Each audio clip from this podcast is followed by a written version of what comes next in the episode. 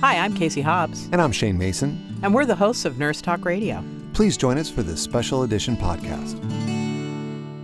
Cancer is the name given to a collection of related diseases. In all types of cancer, some of the body's cells begin to divide without stopping and spread into surrounding tissues. Cancer can start almost anywhere in the human body, which is made up of trillions of cells. Normally, human cells grow and divide to form new cells as the body needs them. When cells grow old or become damaged, they die and new cells take their place. There were 1.7 million new cases of cancer diagnosed in 2016. Prostate cancer was the most common cancer among males at 21%, followed by lung at 14% and colorectal at 8%. Among females, breast cancer 29%, lung 13%, and colorectal 8% of these cancers were the most common. Two of those cases were personal. Too close to home for all of us, Casey, because you and your sister were diagnosed with cancer in 2016, you with ovarian cancer and your sister Vicky with breast cancer. Shane, that's right. Both of us are doing fine now, but we thought it might be useful to talk about how our respective journeys unfolded. Needless to say, it can be breathtaking to hear that diagnosis. If we can help a little by talking about it, that's what we decided to do. With us on the line is Casey's sister Vicky. Vicky, welcome to Nurse Talk and thanks for being with us. Thanks, both of you. I'm so happy to be here. Thank you. Sure. So, Thank yeah. you. So, first, I want to start by asking you, Vicky, uh, which one's the smarter sister? Not like that's a setup or anything.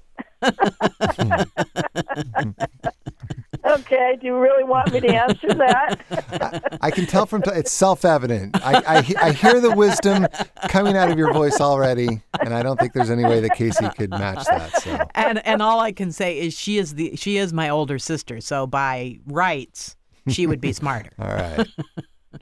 So yeah, I have more experience. That's about it. There you go.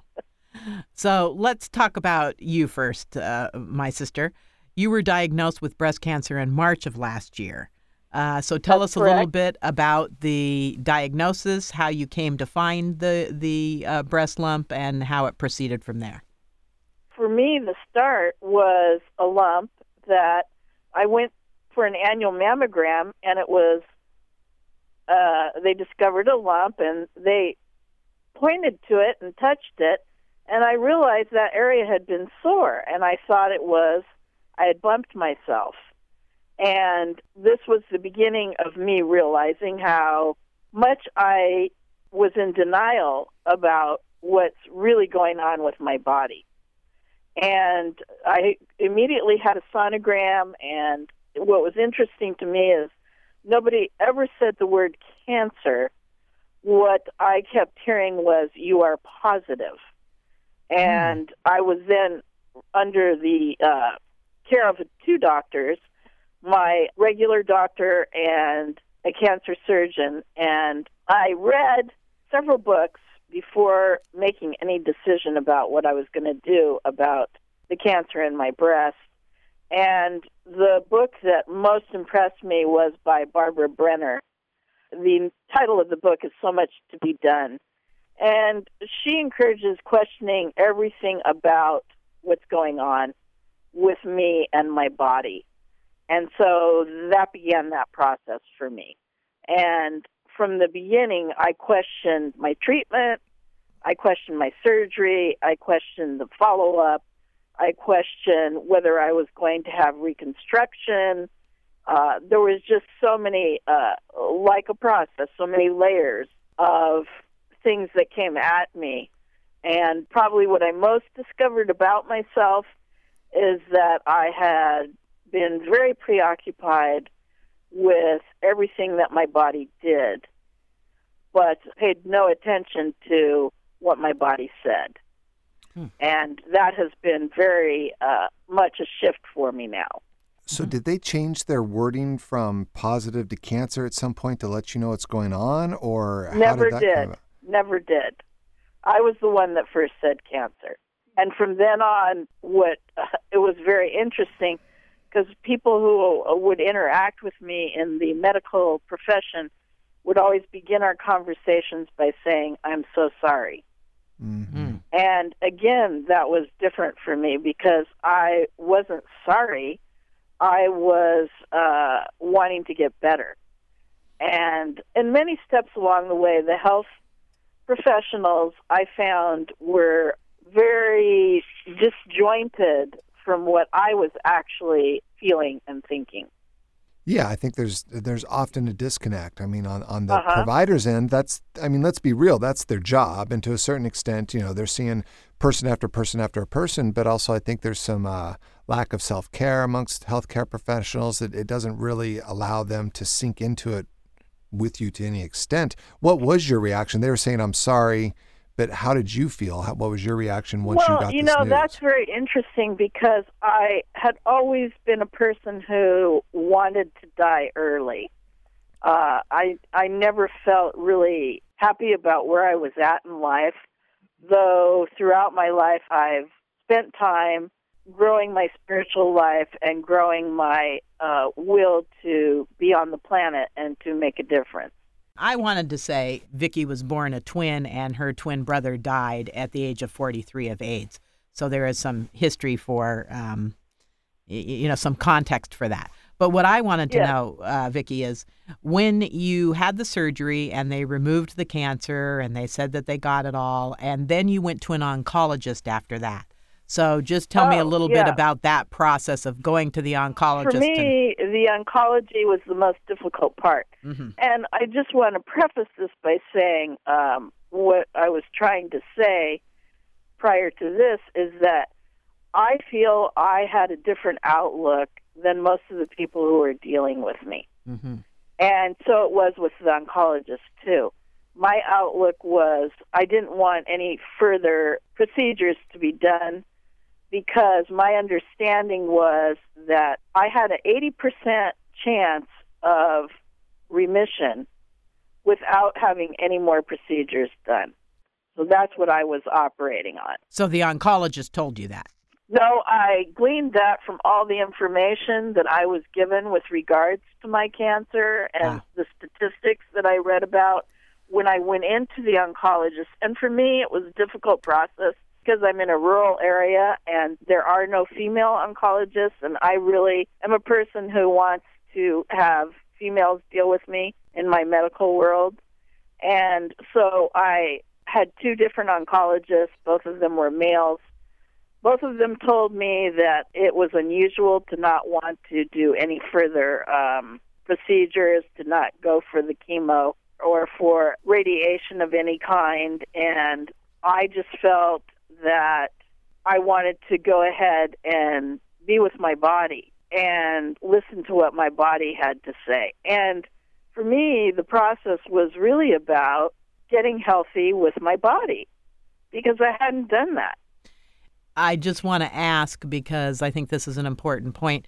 How did the oncologist react to you not wanting to seek further treatment? Oh, that was very interesting. Both of them were very upset that that's the option I was choosing. When I said, well, I had read that there was no cure for cancer, because he was telling me he had the cure. And I said, well, there is no cure. And he, and he said, and how do you know that? And I said, well, I've read a lot about it. And he said, well, I think you read too much. yeah, uh, that's always a helpful thing for a doctor to say to a patient. When he told me that, I felt shamed about, you know, my position and he said, So you're not going to do the treatment that I'm suggesting? I said, No. And he said, Okay, well, I hope I never see you again. Yeah. And um, maybe he thought that was funny, or maybe he was saying that because he meant right that, that I would be well, right, and wouldn't have to come back. Uh, that's not how I took it, and I just thought he could have said, "Why don't you come back and see me and let me know how you're doing?" Because I asked him, what are the statistics of women who get no further procedures? And he said, well, of course, we don't uh, consider those statistics. Right. right. And that's a key piece of information. I wasn't necessarily doing the wrong thing. I was doing a thing that um, was unknown. we don't medical even, people don't advocate. Right. They don't even consider it. And so, Casey, I want to hear a little bit about your situation as well. How did you or your doctor discover what was going on?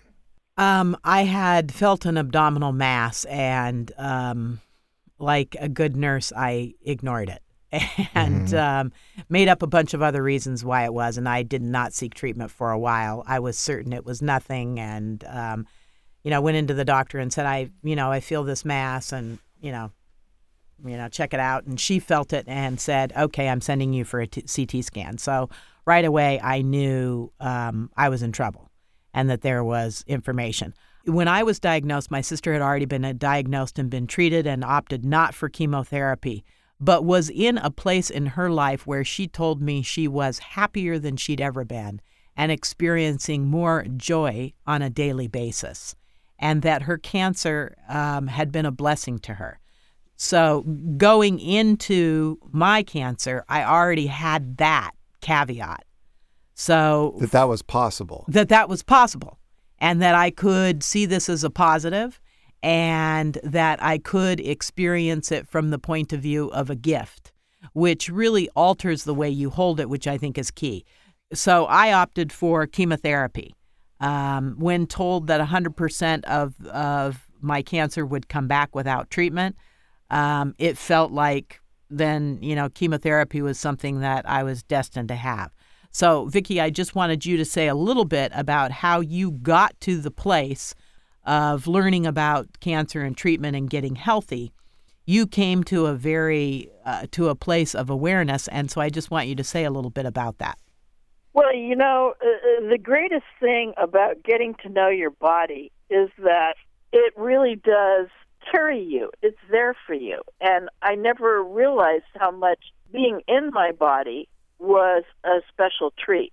And that began my process of realizing that I was in the world not just as me, Vicki, the personality, but this great body that was carrying me. You know, for women who have breast cancer, the disfigurement is something that I had to really work on to get through. And luckily, I have a fabulous husband who just enjoyed me and my body no matter what had happened to it. Though it took me months to be able to be okay with myself in the mirror.